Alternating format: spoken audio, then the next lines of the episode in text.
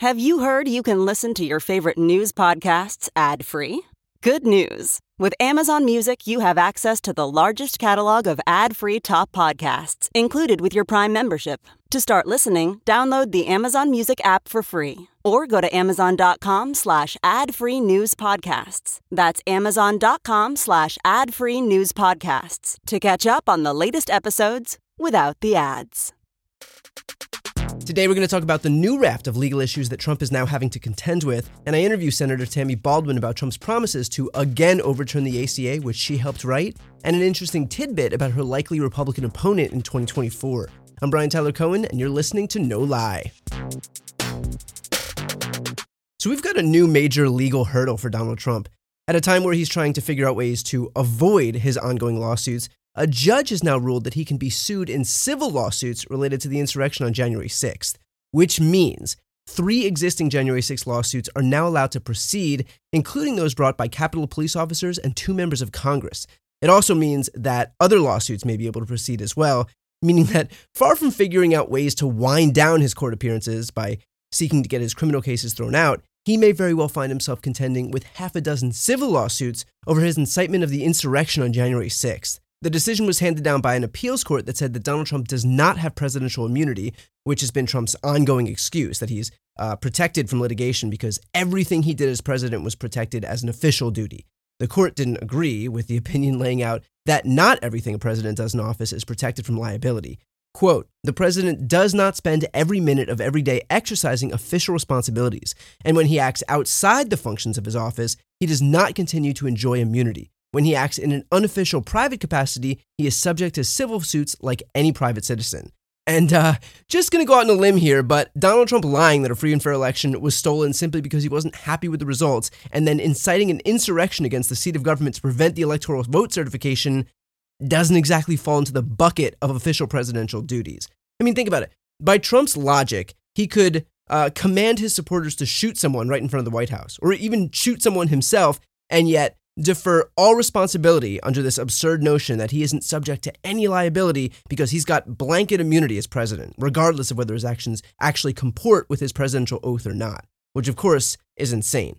And so, because he acted outside the scope of his duties while performing those actions, he is not protected by presidential immunity and therefore can be subject to lawsuits.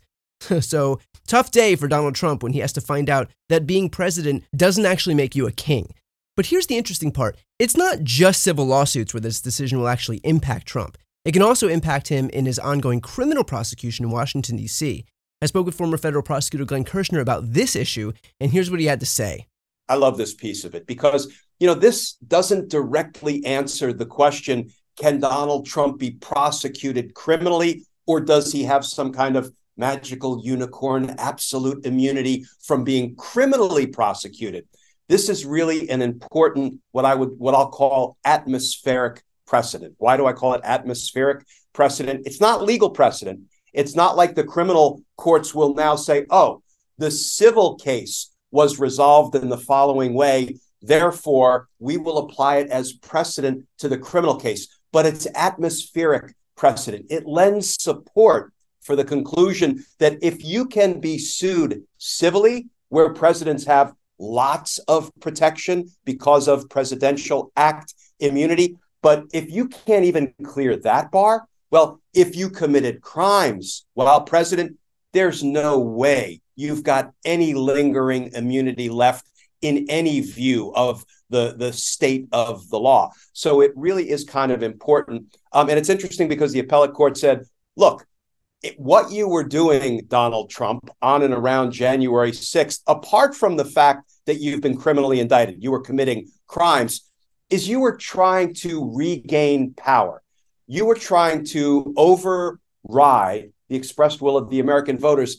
And there's one thing that that is not it's not a presidential act, it's the act of a candidate. And that is really one of the pegs on which the three judge panel hung their, their hat, their legal decision. They said this can't possibly be a presidential act because it was the act of a candidate if it was any kind of a lawful act. But we're going to learn more about, I think, the um, the view of the law moving forward, because not only was it not a presidential act, It was an illegal act. And that's why at the end of the day, he's not going to enjoy any immunity civilly or criminally. And of course, for more breaking legal news, Glenn and I host a show together on YouTube called The Legal Breakdown. So if you're not subscribed on YouTube, definitely make sure to subscribe. But the takeaway here is actually pretty simple. Trump may claim that he's the victim of some unfair political persecution, but remember, it was the Giulianis and the John Eastmans and the Jeffrey Clarks and the Jenna Ellises who goaded him on, who helped him. Those are his lawyers and his aides. The left was universally begging and pleading with him not to interfere in the election, not to incite an insurrection, not to prevent the peaceful transfer of power. The left were the only people giving him the right advice, advice that, had he followed it, would have kept him out of the courtroom. So when he blames Democrats for the avalanche of litigation that he's contending with now and that he's about to contend with in the aftermath of this decision, just remember that it was his decision and his aides and attorneys' advice that landed him where he is today, not the Democrats. Dude's trying to lead the party of personal responsibility. Now might be a good time to actually try taking some. Next up is my interview with Senator Tammy Baldwin. Now we've got the U.S. Senator from Wisconsin, Tammy Baldwin. Thanks for coming back on. I'm so delighted to join you. So, because we live in this doom loop, we are now back to dealing with an impending effort by Donald Trump to overturn the, the ACA, the Affordable Care Act, if he's reelected as president. So, first off, can I have your response to this claim by Donald Trump?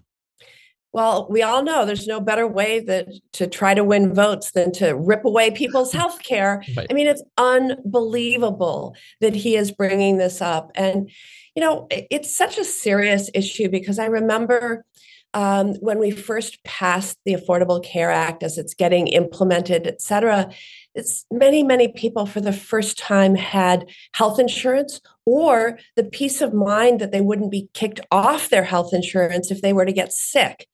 And it was terrifying for many families to see the constant threats that were uh, lodged uh, to repeal the Affordable Care Act. Remember, the House, I think, had 50 separate votes to do that. And it was ultimately John McCain, with his thumbs down in the Senate, that saved the Affordable Care Act. Uh, and um, we, we just can't go back to this craziness.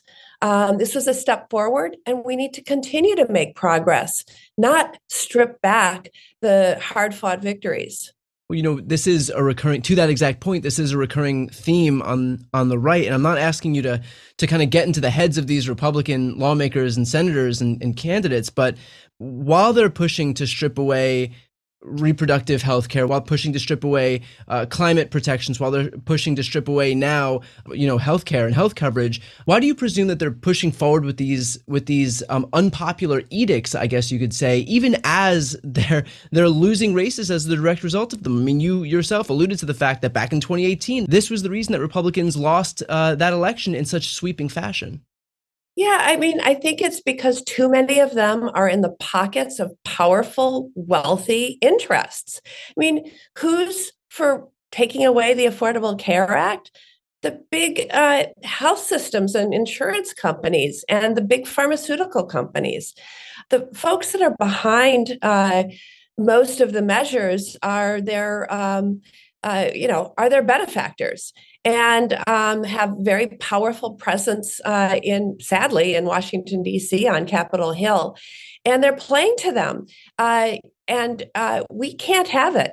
We have fought so long with such high stakes to stand up to big health insurance to make sure that they have to cover people who've been sick before, who have a pre existing condition like diabetes, or they're a survivor of breast cancer, or they're HIV positive. We cannot go back to the days when insurance companies had the say and could simply say no um, and for the big pharmaceutical companies, they protected them for way too long. And just last year, we had this major breakthrough in the Inflation Reduction Act, where we finally stood up to big pharma and said, Medicare must be able to negotiate lower prices.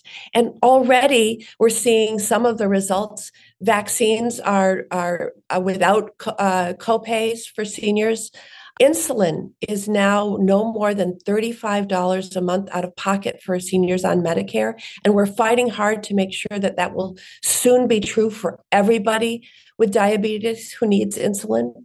And um, the, the first 10 drugs have been named, and Medicare is in the process of negotiating down these prices.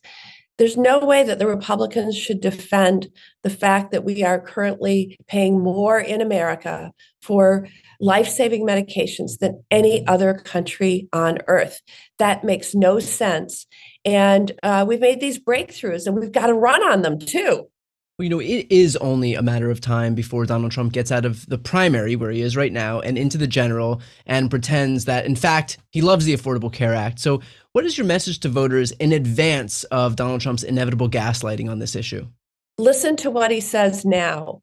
right before he's uh, trying to uh, uh, switch from primary mode to general election mode. Yeah. I think you have every uh, reason to uh, trust that he does want to dismantle the Affordable Care Act and that he will take steps to do that, as he did when he was last president of the United States. In fact, it was so close. They had already repealed it in the House and it was one vote away from being overturned in the Senate. Um, he will do it again. And so it's it's why these elections have such high stakes. It's why uh, we've got to stay animated and activated to make sure that people know that this election, this next election, is about not only uh, your access to healthcare and the affordability of that healthcare, but also your basic rights and freedoms to control your body and to access uh, the healthcare that you need.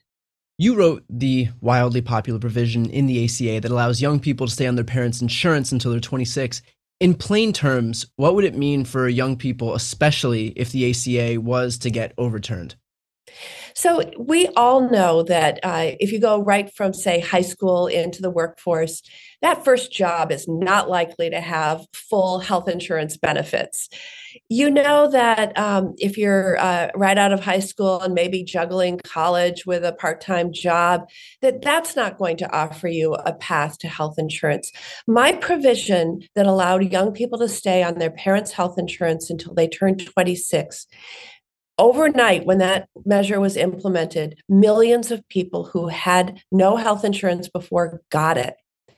And that is something that we've got to fight hard to maintain because repealing the affordable care act would go back to the old days where pretty much anybody in that age group is really unlikely to have affordable and i should mention comprehensive health care I alluded to this before, but so far the, the policy proposals among Republicans, like I said, are stripping women of their reproductive rights, undoing climate action, protecting the ultra wealthy from tax audits, and now stripping healthcare from Americans.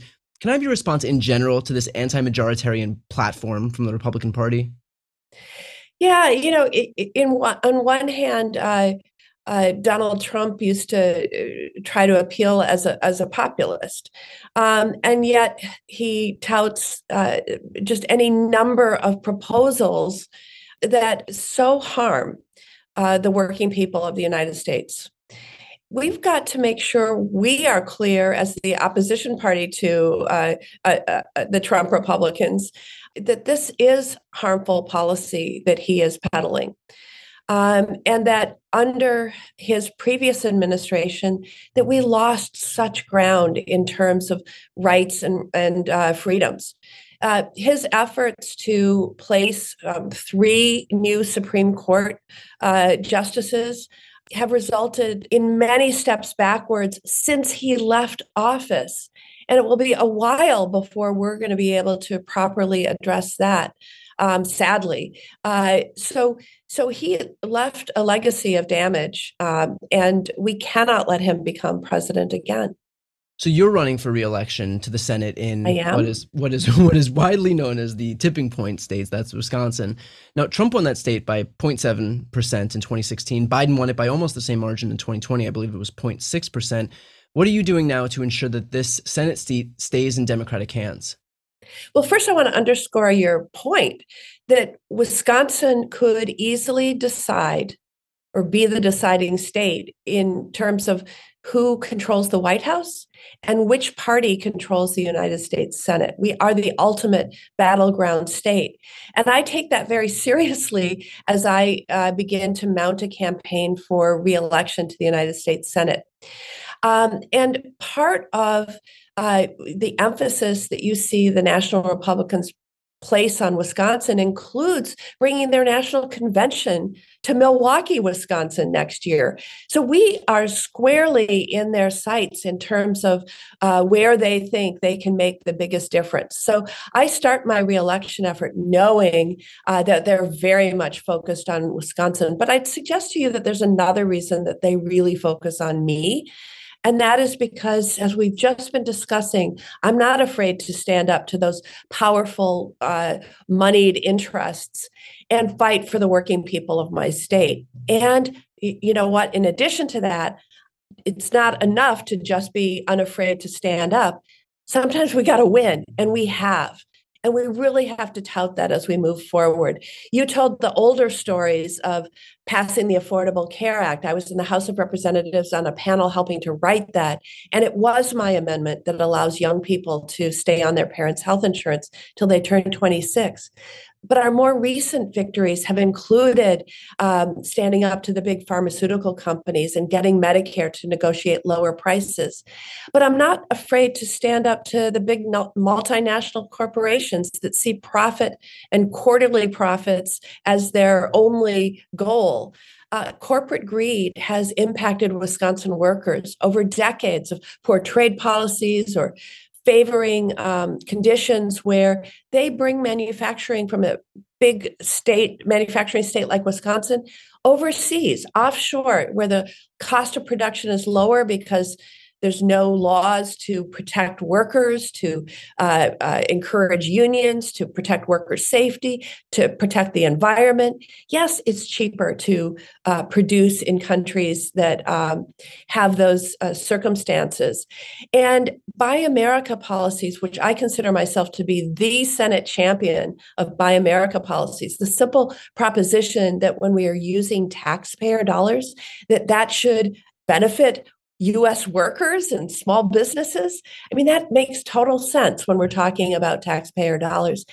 And we've won. Uh, I've been pers- pursuing these in the infrastructure bill. We got it in the infrastructure bill, in the Chips and Science Act that we passed last year. I got it in the Chips and Science bill we put it in the Inflation Reduction Act so that this new clean energy, uh, renewable energy economy, that US workers can be in the lead, not following. And so these are exciting opportunities. When you stand up to those powerful interests, you can win. And then the last one I wanted to mention was the extremists that we are seeing have greater and greater influence and power. They were successful after a multi decade fight to overturn Roe versus Wade with the Dobbs decision last year. They are introducing uh, and, and leading to the introduction of all sorts of anti LGBTQ, uh, anti woke, if you will, pieces of legislation. They are having a real impact at all levels of government. And it's why, after Dobbs, when they put um, marriage equality in the crosshairs as their next step. I led the effort to pass the Respect for Marriage Act in the Senate, standing up to those extremists, but still being able to bring in 12 of my Republican colleagues to join all Democrats to pass that measure. We're almost on the year anniversary of President Biden signing the Respect for uh, Marriage Act into law, which of course repealed the old Defense of Marriage Act. And um, so I just want people to feel some hope and encouragement that we can stand up to these wealthy, powerful interests and we can win. And it's hard work, but we've got to be there to do it. Well, you mentioned wealthy, powerful interests, which brings me to your potential opponent uh, in this 2024 election. It may be a guy named Eric Hovde, who is a multimillionaire banker who lives in Laguna Beach, California. Now, he was asked where he spends most of his time, whether he spends that time in California or Wisconsin. I'm going to read you his quote. Quote, this is laughable. I'm born in Wisconsin, raised in Wisconsin, and graduated from the University of Wisconsin. My home is Wisconsin. I have a business in Wisconsin, so that's my response, which of course is a lot of words to avoid answering the actual question. Can I get your response to the prospect of a California banker running to represent Wisconsin in the US Senate? we've made a little light of that recently. You know, you're right. He owns, uh, he's the president and CEO of a, a bank, a big regional bank. He uh, lives in Laguna Beach. And um, we kind of suggested that there might be an open US Senate seat in California. That's right. Right? You know, uh, maybe that's what he's looking to do. But no, no, no. He protests. He says, I'm, I'm, I'm going to run in Wisconsin.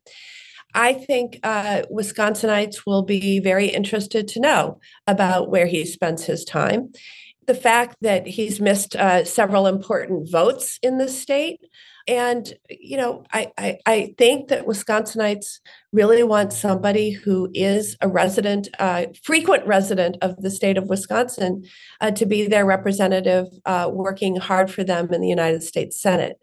And i think wisconsinites also want somebody who gets them who's worked hard and who has known what it means to make an honest wage who knows what it's like to have to fight for uh, recognition of their union, uh, who knows what it's like when uh, when it's hard to make uh, uh, the budget, you know, h- hard to keep your budget because the cost of healthcare and and medicines is so high. Um, I think people of Wisconsin want somebody who really gets them, and that's not Eric Hovde. It's hard to uh, it's hard to see why Republicans wouldn't want to go the way of Dr. Oz in New Jersey, but here we are. Right. Well, that is their playbook, right? It's a page from the Republican playbook these days. They are actively recruiting multimillionaires to run in the swing states, the battleground states, so that they can write a hefty check we have another multimillionaire in Wisconsin who's looking at getting into the race. It's like they're dueling, like, I'll put in $15 million of my own wealth. Well, I'll put in $20 million of my own wealth. They've re- literally been saying those things to the media.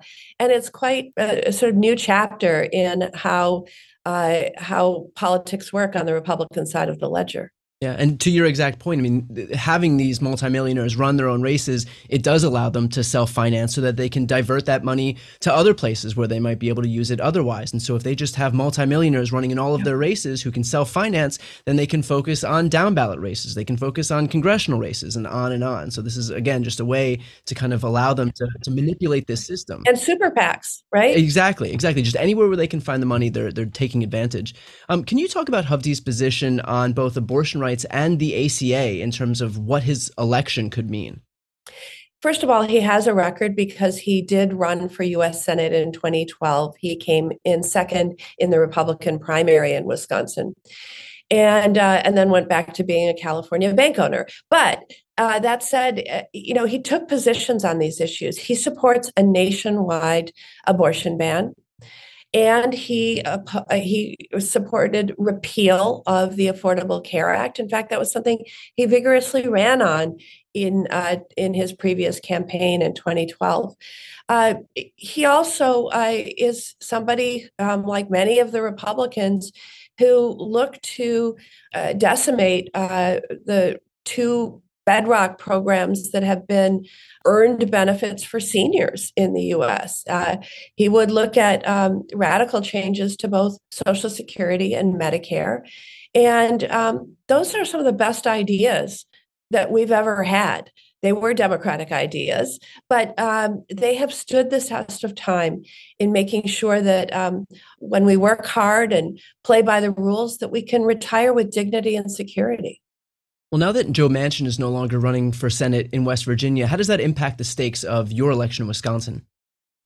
So, right now in the United States Senate, there are 51 Democrats or people who caucus with the Democrats and 49 Republicans.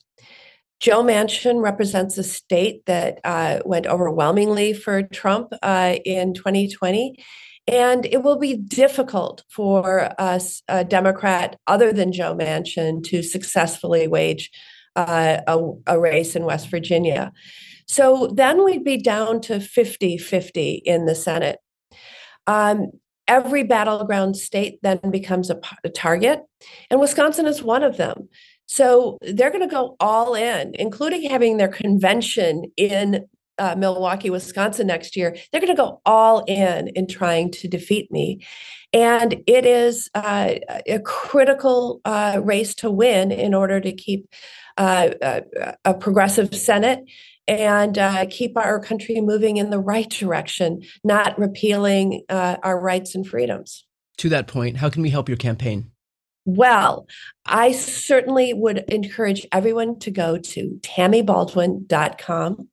Um, there's many ways you can help. There are ways you can help that include donating to my campaign, and you can do that online. Uh, if you're in Wisconsin, there's lots of volunteer activities. And no matter where you are on the country, you can follow me on social media and um, help us uh, expand reach to the, the, the, message of the important work that I've done, the victories I just told you about when we stood up to powerful interests and we won, and the many battles we still have to fight and, and just to underscore the importance of donating now early i know that we're you know just about a year out from from the election but uh, being able to donate now and get on the airwaves now would allow the senator to kind of define herself before republicans have the chance to redefine her in their own image will of course which will of course be full of obfuscations right. and misinformation. So with that said again i'll put that link in the post description of this video and the show notes uh, on the podcast. So senator baldwin thank you so much for taking the time and best of luck on the campaign trail. Thank you so much. Great to be with you Thanks again to Senator Baldwin. That's it for this episode. Talk to you next week.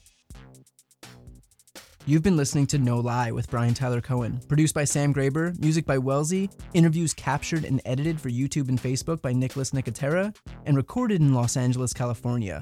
If you enjoyed this episode, please subscribe on your preferred podcast app. Feel free to leave a five star rating and a review, and check out briantylercohen.com for links to all of my other channels.